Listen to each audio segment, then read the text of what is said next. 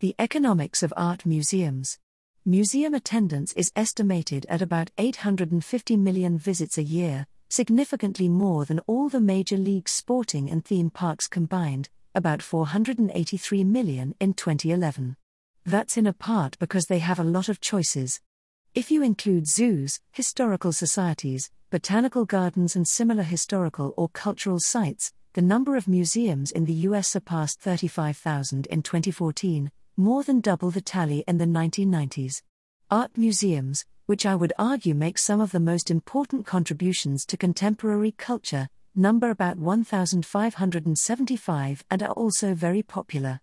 One of the most famous, New York's Metropolitan Museum of Art, the Met, for example, saw a record 6.5 million visitors in 2015, making it the world's third most popular museum. But record attendance doesn't necessarily translate into record revenue. Just last month, the Met said it is laying off more than 100 of its employees as it tries to erase a 10 million US dollar budget deficit, just a few months after it announced a hiring freeze and voluntary buyouts. Meanwhile, one of its rivals down the street, the Museum of Modern Art, MoMA, is flush with cash and just received another $100 million for an expansion and renovation. Yet only about 3 million people stopped by to see its art in 2015, ranking it 15th in the world. What explains the different trajectories? Why do some museums flourish while others flounder? Lately, I've been exploring the new economics of culture and art markets for a book to be published in 2017 called The Economics of American Art, Art, Artists, and Market Institutions. My research leads me to believe there are three reasons why different museums have different fates fashion, demographics, and billionaires. MoMA and the Met are two of the top museums in the US, making them excellent illustrations of some of the financing problems facing museums today. The Met, one of the most comprehensive museums in the world except for a dearth of holdings in modern contemporary art, has an annual budget of approximately $300 million. The museum, however, is currently facing a deficit of about $10 million that would have ballooned to $40 million if it hadn't begun laying off personnel. It also put a hold on its expansion of modern contemporary art exhibition space. The competition for patrons willing to fork over large amounts money has become fierce in the contemporary art field. Besides MoMA, the Met must compete locally with the Whitney, which just opened a new downtown location, and the Guggenheim and with dozens of museums in major cities across the US, such as the Broad, a new contemporary museum in downtown Los Angeles. They also must compete for possession of the masterpieces and other exhibitions that draw the most visitors, and in turn lead to more donations. Meanwhile, MoMA is experiencing its own unique issues that both illustrate the plus and downsides of its success. MoMA's $400 million plus expansion plan aided by a $100 million gift from billionaire David Geffen, will mean certain parts of the museum will be closed down during the project, leading to less attendance and revenue. MoMA has offered voluntary buyout plans for some employees who will not be needed. Still, with an endowment approaching $1 billion, it's in pretty good shape. The current challenges of these two great museums will resolve themselves over time, but the fundamental issues raised underscore some critical economic issues facing many art museums in the US today. First, underlying the Met's financial challenges described above is a perennial problem of all museums acquisitions policy. Recent directors of the Met amassed a treasure trove, making it truly a museum of enormous and international scope, with an important exception modern and contemporary art. The late Thomas Hoving focused on snapping up Renaissance and Old Masters, such as Velázquez's portrait of Juan de Pareja and the Egyptian Temple of Dendur.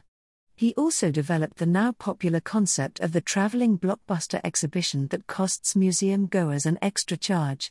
His successor, Philippe de Montebello, also did not add much to the museum's modern collection. The argument, it seems, was that museums such as the MoMA were already providing such works in their collections and that the acquisition of contemporary art by living artists, some at mid career, was problematic and risky.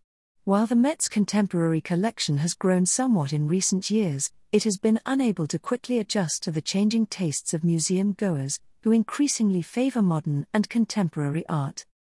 This has put it at a competitive disadvantage. The economic point here is that if a museum like the Met isn't able to keep up as its customers' tastes change, revenue will likely fall. And by the time it might recognize this, it's already too late to do much about it because the costs to acquire the in demand art is sky high. Since museums acquire either as a donation or a purchase, in the absence of a generous gift, the only alternative is to acquire a distinguished collection of work from another institution or private collector. That alternative is open to few museums in the United States. The reason leads to a second critical issue the changing distribution of US and world income and its effects on museum finance and operation. We are living in a boom period for contemporary art, some would say it's a bubble. The number of auctions, art fairs, and galleries dealing in that genre has grown enormously to accommodate this burgeoning market. Works by the undisputed master in contemporary art, German artist Gerhard Richter, have generated $1.2 billion in sales in recent years. In a world with about 1,800 billionaires, it only takes a relative few to drive high end art prices to astronomical levels.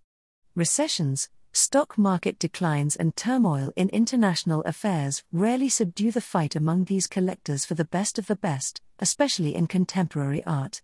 In addition to such vaunted names as Jackson Pollock, Mark Rothko, and Barnett Newman, hot young artists born after 1955 are earning top auction prices. From July 2014 to June 2015, auction hammer prices by the late Jean Michel Basquiat, Christopher Wool, and Jeff Koons reached $33 million, $26.5 million, and $23 million, respectively, for single works of art.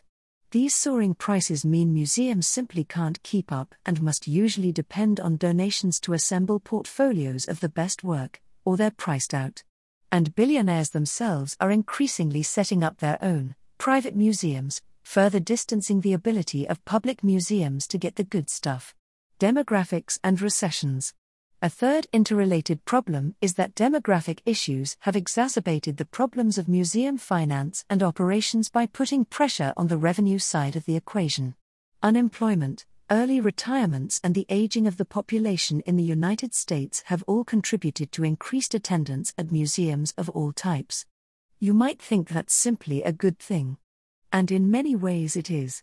But more traffic means higher costs, and when those additional visitors don't result in more revenue, profitability goes down.